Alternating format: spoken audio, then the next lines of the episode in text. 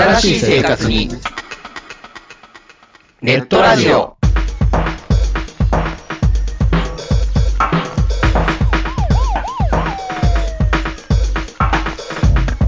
動画配信はパケット食いすぎ。オリジナルドラマも見切れない。ゲームは集中しすぎちゃもう少しのんびりな接し方。ないかな。うそんなあなたにネットラジオをどうぞ。聞きたいときに聞きたいだけ。きっとあなたのお気に入りが見つかる。新しい生活様式に完全対応。桜川マキシムジャスト。ビッグバットボス黒原遥人。千葉文化放送ひろしと。ネオチラジオ。オスパフと。マグピーがお伝えしました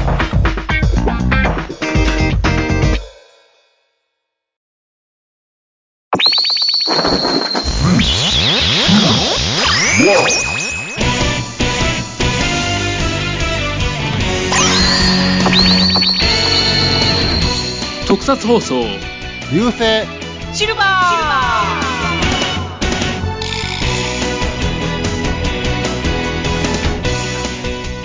ーこんにちは、フェザーです。はい、どうも、ミキヤンです。オレッチ、藤もっち。よろしくお願いします。はい、よろしくお願いします。びっくりしたわ。どうしたんかなと思っ ちょっとバイスっぽくやってみた。いきなり悪魔がついた。た。はい。記憶、えっと記憶忘れたらあかん今日、えっと、本日、あの、収録日で言いますと、8月28日で、えちょうど仮面ライダーリバイスと、えーアバタロー戦隊ドンブラザーズの最終回が放送されてるんですね。そっかそっか、一応最終回って言ってたか。えまあまあ、ネタというか、ドンブラザーズの方は、まあネタみたいな感じやったけども。えそうですね。うん。まあ一応今回最終回を迎えたということで、今回その話をしていこうと思うんですけれドど、ンブラザーズの方は最終回という名の総集編やったけどもな。本当にもう、いきなり最終回っていうから何言い出すのかと思ったら、うんただもう総集編やった。まあ、ぐだぐだでしたね。まあまあ、でも、まあ総集編というよりも、なんかこう、今後の展開を匂わすようなことも、ちょっとちらほらあったけども。そうですね。うん。あの、前回ジャーのカイトと今回のカイトが同一人物だっていうのが、まあ、はっきり分かったんですよね。うん、なんかね、結局のところ MVP は五色田海斗っていう。うーん。なんで、キャラクター一緒なんやなみたいですね。のかな同じだけども違うみたいな、うん。うん、そういう存在かなと思ってたんやけども。そうなんですよね。一緒なんやなだから、同一人物って言われたから、なんか、かえって謎が深まってしまったようなところもありますし。うん、うんねじゃあなんでこんなクールキャラになってるんやろうみたいな。うん。うん。それやねん。なんであんなクールなの？ウルトラシリーズでいう平行同位体みたいな感じなんかなっていう。ああ、そうかもしれないですね。まあまあまあ。何とりあえず分ドンブラザーズ謎が多すぎるんですよね。ちょっとね、謎が多い。謎が多すぎる。オープニンングでちょっとだけドンブラザーズの話をしていこうか。うん、そうですね。まあちょこっとだけね。いや、まあ闇二郎にしても、二郎にだけ見えてる、なんか心の中の存在かなと思ってたんですけれど、なんか闇二郎実体としているんですよね。いや、まあね、結構、その、ドン桃太郎と絡んだりとかもしてるから、うん。あの辺も、ま、まあ意味わかんなくて、二郎人間じゃないんですかね。まあその辺も本当にまだ全然謎というか。あのな、あの、だから、あの、二郎か。あの、桃、桃谷二郎うん。あの二人の二つのキャラクターあるやん。うんえで、闇の方と、あの、なんていうの、あ白と黒みたいな。あれ、えうん。影、影郎と一緒なのかなああ、それっぽいですよね。わからんけど。なんかか、うん、影郎と似てるなと思う、思うねんけどな、俺。うん。ああ、なるほどな。図らずとも、似たようんな展開似たよう。な、似てたんやけどさ。どうなんや？どうなんかな？ただまあ、そうじゃなくて、要は、心の中の光と闇の部分っていうのが二分しちゃったっていう感じかもしれないけども。うん。まあおそらく、その、変身する前はそんな感じではなかったと思うの。だからこの田田舎で暮らしてた時は多分そういうキャラではなかったとは思うけども、変身することによって、まあそういうキャラクターになってしまったみたいな。出てきたのかな。うーん。闇の方と、闇の方が出てきてるのかな。まあ分からへんけどもな、まあその、いや、それな、それを思うと、あの、だから、あの、夏美っていうか、あの、な、あの、嫁さんうん。嫁さんも二つ、二つ持っとうやろ、ああ、人格ありますね。うんあれもそうなのかな、あれはどっちかっていうと、その、第三、第三勢力的な存在？あのーなんだっけ、ノートと対立してる確かにあの、ジュートですか？ジュートうん。確かにあの、警察、刑事のやつと戦っとっそうそうそう。佐山さんと戦ってたんですけど、た。うん。あと村雨が今後どう関わってくるのかもよくわかんない村雨出てこうへんな。そうなんですよね。今日の村雨出てこうへんかったな。うん。総集編の割には。一応、あのー、7人目のドンブラザースっていうことになるんやろか。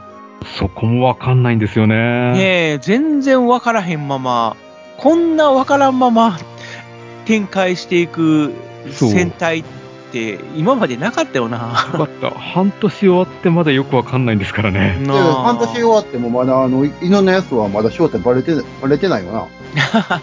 バレてないんですよね。翼だけ。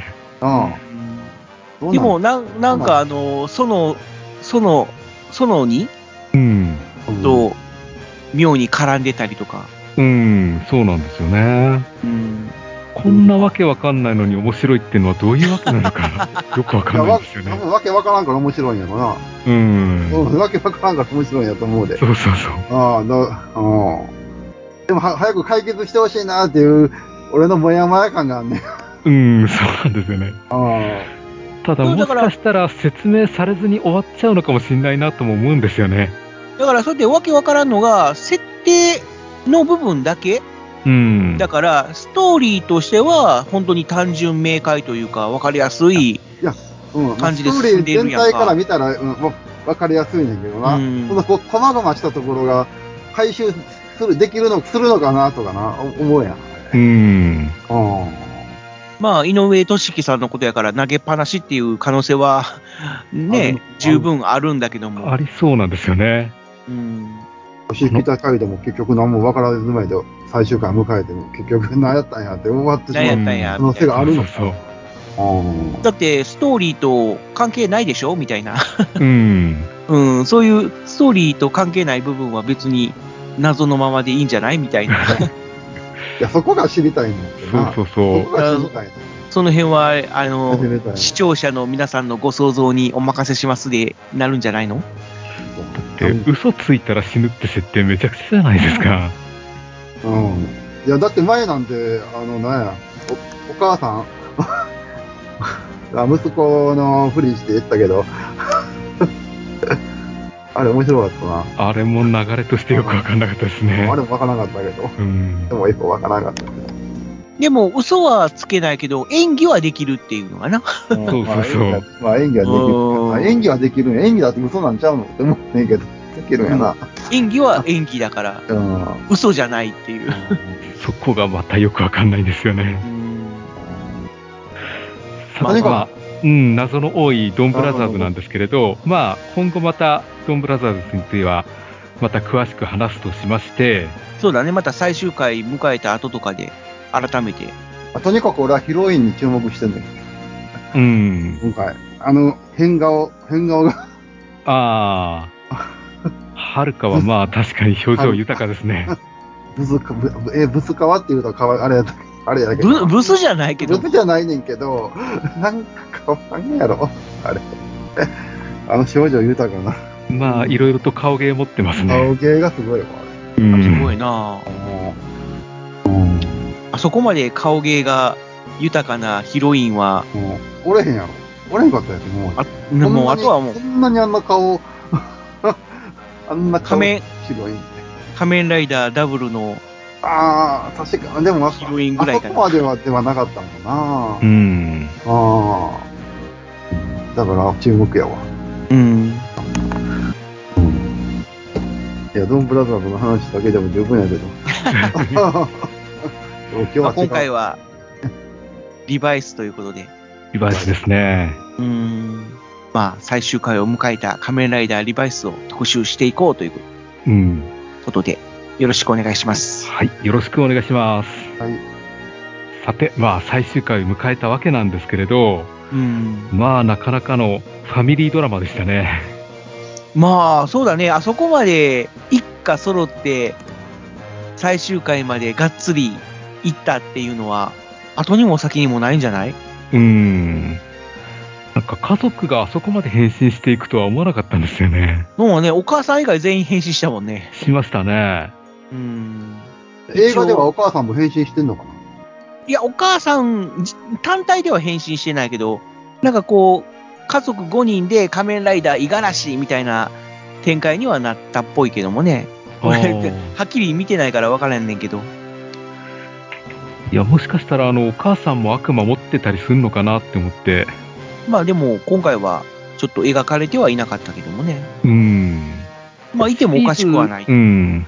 あの、シリーズ始まった当初は、あの、アギレラたちと戦うシリーズなのかなって思ってたんですけれど、うんうん半クールぐらいでなんかその展開も終わっちゃいましたね。うん。そうだね。あっさりと人間側になっちゃって、うん。実はなんか、義父に囚われたような人たちだったんですよね。まあ、そうだね。まあ、いいように操られてたというか。で、その後、赤石が、えー義父の側について、今度赤石編になったんですよね。うんうんうんもう、だから赤石編になった時ぐらいから、もうなんかもうまたちょっとわけわからなくて。うーん。ああ、まあまたごちゃごちゃ、わちゃわちゃしだして。そうそうそう。だから、義父の配下に入ることが、あの、人類が救われる唯一の方法だっていう話になってきたんですよね。うん。うん。で、そんなはずはないって言って、ウィークエンドが対立するんですけれど、あの、またこの、うん、あ、ウィークエンドっていうのも途中から出てきた、なんだろう、第三勢力というか、うん、そうですよ最ね。初はね、こうかなり怪しい感じで、うん、で、ね、この番組当初から、あの、牛島さん、うん、うん、なんか怪しいな、みたいな話はしてたけども、実はその正体が、みたいな形で。そうだったんですよね。ただの、牛島さんもブーさんもただの、あの、温泉、あの、銭湯の常連客だと思ってたんですけれど、そうそうそうそうそう。実は裏の顔があったっていうことなんですよね。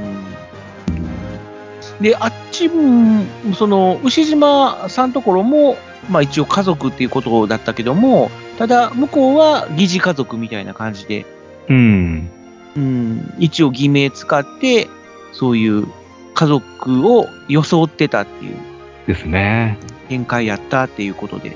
で、このウィークエンドが暗躍してて、なんやろうとかって思ったら、まあ、このデッドマンズというか、まあ、義父と対立する第三勢力というか、うん、で、一応はまあその人類の方の味方っていう一応対立で、ただ組織的な感じで、まあ形成されてたっていうところで最初主人公側っていうか、五十嵐家とも、まあ対立はしてたけども、そのうち共闘するようになるっていう、うん、なんかこう、いろんな展開があって、ありましたね。うん、あの、ウィークエンドの人たちはなんで襟の広いシャツを着てるんですかね？なんか意味があるんやろか。なんですよね。まああれちゃう、ゲルショッカー狩猟みたいな、あエビ の中に。それイ、イメージしたんちゃう？わからんね。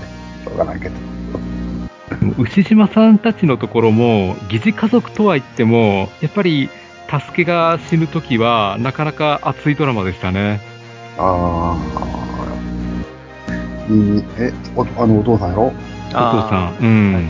人間であのお父さん、亡くなったけど。ああ。うん。俺ほんまの、あ息子なんかなと思ったけどな。うん。違うかったな。ですね。もしかしたらそうなのかなと思ったけど。で、リバイスの、あの、割と初期の頃って、あの、組体操みたいな変身してたじゃないですか。ああ、はいはい、あの、リヴァイとバイスが。うん。あれ、戦いづらそうだなって思って見てたんですけれど。まあ、あれ辺は、おもちゃの関係なんやろな、そういうフィギュアのギミックっていうのをそのまま本編に持ってきてるっていう、うん。まあ、バンダイさんの要望という、うん。今回の仮面ライダーはこうやって戦いますんで、よろしく、みたいな。あれは子供たち真似するんですかね？いや、まあ、マネーはしないまでも、リヴァイとバイスのおもちゃを、おもちゃというかフィギュアを組み替え変形みたいな形でさせるっていう。うん。で、まあ、販売促進に貢献させるみたいな狙いはあったんじゃないの、あの、変身のアイテムがスタンプだったじゃないですか。ああ、うん今回ね。うん。スタンプってどうなのかなって思ったんですよね。うーん。だってな、今もち的にかっこいいと思うのかなって思って。観光も今もう使わへん時代やもんな。うん。いやただもう使わへん時代やのに、なんでこうまた観光、観光を、っていうか、スタンプなんかなとは思うんだけどな。あの、よくほら、なんていまあ大うのかな、体あの、電車乗ってさ、旅行あのった時に、なんちゃらリレーみたいな、ああ、スタンプラリーみたいな。スタンプラリーか。ラリー、うん。とか、あの、最近ではほら、あの、謎解きゲームとかあるやんか。うん。いやああいうので、こう、クリアしていくときにハンコっていうかスタンプを押すとかさ。うん。そういうのを見て、あ、子供喜びそうとかってうん。いう判断やったんじゃないのかな。まあ、悪魔との契約っていうテーマがあったから、うん。まあ、契約っていう、契約するときにハンコを押すっていう、そういうイメージでやったんでしょうけど、まあそうだ。それもあるやろね。うん。なかなか変わったアイテム使うなと思ったんですよね。まあ別に、多分、ハンコ屋さ本当にんから言われたんかな。ハンコ最近なんかこう、ちょっと、ハンコ使ったらヒーロー作ってくださうい。んい。や、それ、それはないと思うけども。まあ別にね、スタンプって言っても、本当にインク使ってるわけじゃないから、別にペタペタやったところで、何の害にもならないんだろうけども。うん。うん。だからそういう押して、この光るとかっていうギミックが。いけると思ったんじゃない？バンダイ側からしたらそれがいけると思う。うん。いや、でも結構あの、すごいギミックやとは思ったよ。変身ベルトのあのおもちゃとか見てるけども、ちゃんとその、ほら、スタンプによって模様が変わるやんか。うん。うん。あれはすごいなって。え、どういうギミックなんやろうって思ったりはしたよ。だだから押したらさ、反応する、同じ、ね、模様が浮かび上がるっていうんやったら簡単にできると思うけども、スタンプが変われば模様も変わるっていう。うん。うん。え、それは、お茶でも、おもちゃのその変身ベルトの方ね。もうでもそうなの？そう、う。そう、そうだよ。えーそうなの？うん。そういう動画とか、レビュー動画とか見てて、おーとかって。で、やっぱ音声も変わるしね。で、その後の展開、そういう追加アイテムとかそういうのにも完全に対応してるし。うん。うん。で、スタンプ自体が光る、回るみたいな形形で、ねそういうギミックがあったりとかもしてたから、ちゃんとベルトと半、なんていうか連携して、光ったり回ったり。すごいな。うん。うん。ちょっとあの、最終回に話戻すんですけど、はいはいはい。結局、バイス消えちゃったじゃないですか。うん。そうすると今後の仮面ライダー集合映画に出てこれないんじゃないかなって思って、いや、出てくるんちゃう？自然うに。ん。そう。なんだかんだ言って、オーズで出てくるんで、ねその辺は、ほら、ダブルだって、フィリップが復活したりとか、オーズだって、アンクが復活したりとか、うん、まあ、電王だってね、あの、イマジンたちがまた復活したりとか。なんて言ってもあれやん。ライダーマンが復活したのか。大 丈そうそうそう、その辺なんですよね。夫。うん。ちょっともやっとくるんですよね。あ、そうなの。まあ、その辺は、テレビ版はきちっと収めて、みたいな。うんでも映画版は、なんやかんやとなんか、多分帰ってくんねんって、だから、天うん国、天天国か上がかわからんけど、帰ってくんねん。いや、だからうん簡単に帰ってこられると、あの、テレビシリーズの感動がちょっともやっとくるんですよ。じゃあね、また帰ってくるやろうん。帰ってきたらまた記憶なくへん、なくすんかな？まあ、その辺も、なん、なんかこう、こじつけつけて、なんかするんじゃないの？あうん。まあまあだこんまあ、今度は、映画ぐらいしか出てこへんから、まあ、映画の時はもう祭りやからもう、あれちゃう？まあまあ、今度は契約じゃねえから、みたいな形で。ああ、そういうことですか。ギギースの時ね、出てくる、来そうやん。出てくるやろうしな。普通に。映画版かなんかで出てくるちゃう。うん、出てきそうですよね。ただ、どうやって出すのか。まあ、だから、うん、俺は、帰ってきたいよ、みたいな。あの、あの、あのノリで帰ってくるんちゃう？あああのノリ、あのノリやからさ、バイスは。あ、まあ、消えずに一気の中で生きてるってことですかね。そうそうそう。最終回、本当のラストシーンで、一機が、これ最高だぜみたいな形で、ちょっとこう、バイスっぽかったやんか。うん。で、みんなが、え？とか言って、あれ、一機の性格じゃない？みたいな。だから、本当に、あれしたんか？この、憑依したんかな？憑依した憑依というか、まあ、一機とバイスが、まあ、完全に同化したみたいな。うん。うん。だから、ちゃんとそういう一機の中では今でも、バイスがちゃんといるみたいな。あニュアでもバイスもニュアンスやったから忘れてる。。忘れてるんは忘れてうんるな。。記憶としては忘れてるけど、みたいな。あれようん。でも変身するとなると、また再契約しないといけないですよね。いや、だから、その辺は契約せずにな。まあまあ変身できるようにするんじゃないの？ああ、契約しないで変身できるベルトをジョージが作るってことですかね。まあ、それもあるし、ベルトそのものが、まあ、作ったっていうよりもはもう勝手に出てくるみたいな。ああ、なるほど。俺とお前の絆の証だみたいな形で、どこからともなく不思議な力が、ひょよよよよんみたいな。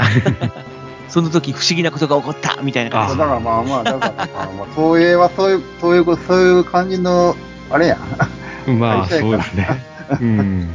まあまあ、その辺は気にしだすとキリがないから。うん。うん。まあ多分考えてないねんなね。まあ、その辺はもう仮面ライダーにか限らず、もうヒーローもののお約束だから、みたいな形で。まあテレビはテレビ、テレビシリーズはテレビシリーズって。全体的な感想としては、なんかもうちょっとこう、悪魔のことを掘り下げて描いてくれるかなとは思ってたけども、あの、うんあっさり意外とバイスがさ、もう本当に完全に味方というかさ、うん性格が丸くなっちゃったというかさ、むむしろ人間以上にヒーローというか優しい感じになっちゃったからさ、うん。あその辺はちょっと拍子抜けしたというか、まあ、そうですね。うんいや、俺、よもうちょっとシリアス路線で行くのかなと思ったんやけどさ。うん。もうな、なんや、もうさい、もう途中からもう、あれや、もう明、明るい、安心してください、明るいですよ、みたいな。明るくなった、明るい感じで行ったから。ああ。まあ、シリアスっちゃシリアス。どっちも、まあ例えばドン,、まあドンブラザーズなんかと、うん話的にはシリアスかもしれんけど、まあ、画風的にはもう、なんかもう、あれ明るい、明るかったよ。まあまあ、うんうん、まあね、言ったらまあまあ、ストーリー的にはちょっと、な、やっぱり暗いところもあるけどさ、それ悪魔と契約したわけやから、う記憶んがなくなっていくわけやから。うん。でもそ最近は、うん、最近はほら、アニメでも、もうなんていうのか、もう暗いアニメって受けへんからさ、全体的になんかこう、やっぱり明るい感じの作風？うん。うん。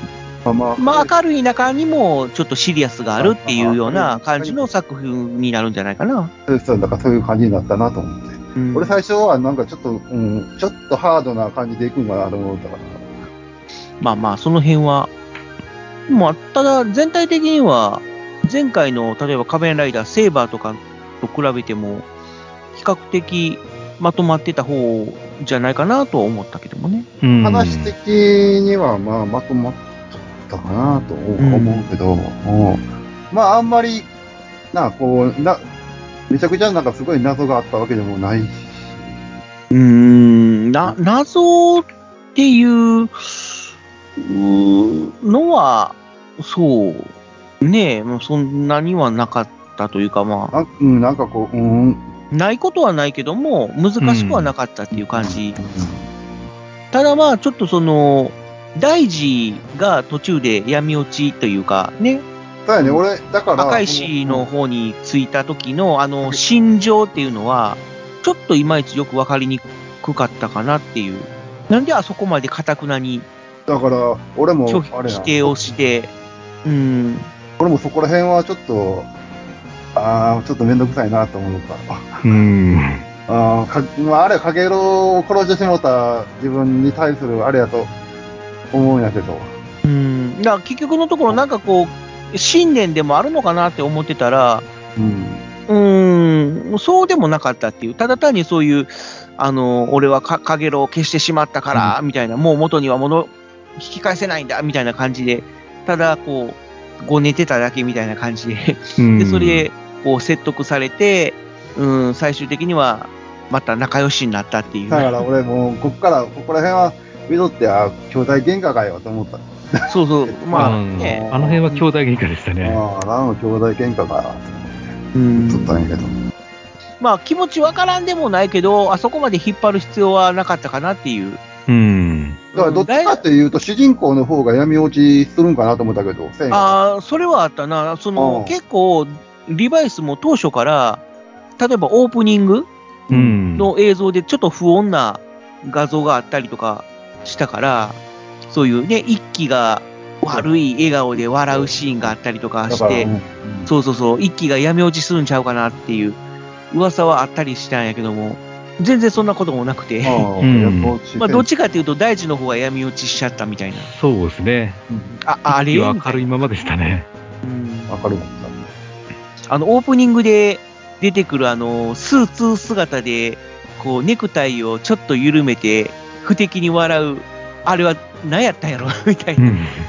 うん、なあ、あそこら辺見るとな、やちょっと、ちょっと闇討ちするんかなとか、うん、思ったけど、全くそういうことはなかったな。全く最後までそういうことはなかったな。そうないどっちかっていうと、イキがああいうパリッとした姿をするって言ったら、あの、バイスと二人で漫才コンビ組んだ時 ぐらいやったのああ、ありましたね。そんなのが。あ、あれ？みたいな。これのこと？とかね。まあ、でもさ、結局リバイスに関してはもう、キングカズが最後みんな持っていったかなって思う。これあは。そこで出たの驚きましたね。最後の最後でこれ、これ、これ、サッカー、サッカーヒーローやったっけかなと思って。うん。仮面ライダーのサッカーものやったかなと思って。なんであそこでキングカズを出してきたんやろみたいな。サッカーなんてそんなやってないやん。うんだってキングカズやんと思ったけど。まあ確かにそういうね、その、さ昔サッカーやってたっていううん、まあまあ、そこら辺はあったけどあ、ったけども、みたいな。そんなにサッカーしてないで、と思う。そうそうそう。あ ただ一瞬でもうツイッターのトレンドに入りましたね。あ、キングカズ。うん。びっくりしたもん。まあ、要は、その、夢を叶えるのに、遅いも早いもないっていうセリフを言わせたかったんかなっていう。うん。何はしたかったんだと思うだから、一輝がね、もう今更ちょっとサッカーの方には行けないですよって言った時に、いや、うんだって三浦、ね、和義さんって、本当にだいぶ年取ってから、とまあ、取ってからっていうよりも、け結構、まだ、まだ現役そうそうそうそう、現役でやってるから、だいぶお年やのに現役でやってるからっていうことで、まだまだ若いんだからみたいな、頑張れよみたいなメッセージを残したかったんかなっていう。だからもうみんな持っていかれて、あ、もう最後みんな持っていったわ、と思う、この人。うん。さて、時間的にそろそろえ？終わりなんですけれど、もう、うん。そっか。ちょっと最後に軽く次回作、ギーツのことについて話してみたいと思うんですけれど、はいはいはい。ただまあ、現時点ではほとんどわからないんですよね。予告を見たくらいで。ういやんなんかゲームって言うとやろ？うんなんかゲームをは始めようって。まあゲームというか、あれかな、そういうバトルロワイヤル的な。うん。で、なんか、よあの、横並びでな、いっぱいライダー出とったけどさ、うんパだパンダ、パンダみたいな、パンダのライダー、パンダ？あれ。まあまあそういうねうん。パンダのライダーも出てくるよね。うん。うん。っていうかまあいろんな動物をモチーフにしてるね。うん。うん。だから、龍騎みたいなデスゲーム的な展開なんですかね。今う更言う、ーん。まあ、龍騎よりもちょっとそういう今風の生き残りゲーム的な要素が色濃くなるんかなっていう。うん。また結局ライダー対ライダーの戦いにな。なりそうですよね。まあ、どっちかというと、前回はほら、本当にいろんな、例えば、年配の人とかも、こう、参加してたりとかしたけども、今回は割と若い子が多いっていうか、まあ、高校生ぐらいの子が、こう、集められて、みたいな印象はあったんだけどもね。うん。うん。だから本当に、こう、どっちかっていうと、一箇所に集められる的な。まあ、みんな見てみんとわからんからな、それな。うん。まあまあ、なんとも言われへんけど、うん。そうなんかな、みんな期待してるの？まあまあ見てみないとわかんないです見てみないとね。けどもね。うん。ぱり第1話の感触っていうのは大事ですから。まあ、面白いなって思ったのが、今回、本当にドノーマルの状態っていうのが、顔だけ各仮面ライダーの特徴が出てるけども、ベースになるのが真っ黒っていう、うん。首から下が真っ黒っていうのが、まあ変わってるなっていう。なんか素体っぽいですよね。そそうだね、素体みたいな形で。で、そこからいろいろこう、アーマーを装着していって、で、そういう完全なバージョンになっていくみたいな。うん。だから一瞬みんな戦闘員みたいな感じになるんだよね。うん。うん。まあ、とにかく、あれやな。来週見て、見て、どうかな。まあ、今回もかなりの仮面ライダーが出てきそうやな。ですね。うん。この感じでは。まあ、13人ぐらい出てくるんちゃう、また。多分もうそれ以上出てくるんじゃないかな。何人か出てくるのかな。うん。うん。まあ主人公が今回はちょっとこう俺様系のうん。感じで、まあその辺のキャラクターが好きになれるかどうかみたいなのはあるかもしれないけど。うん。まあ、子供には受けるんやろな、やっぱし。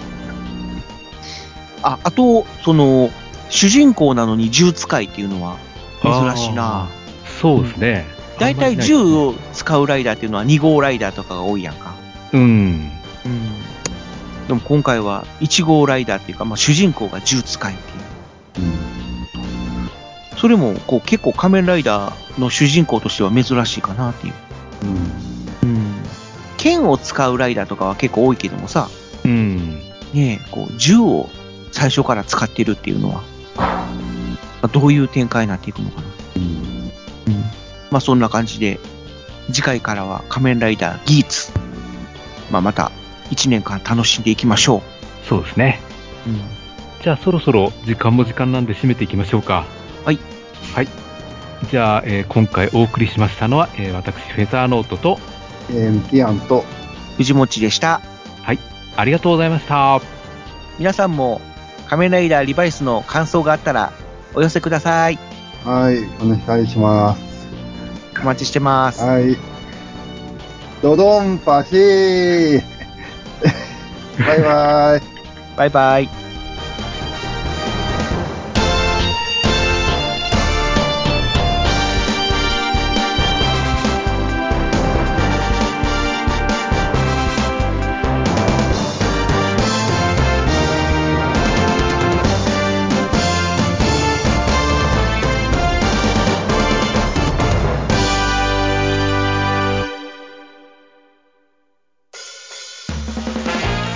放送流星シルバーでは地球人の皆様からのメールを募集しています。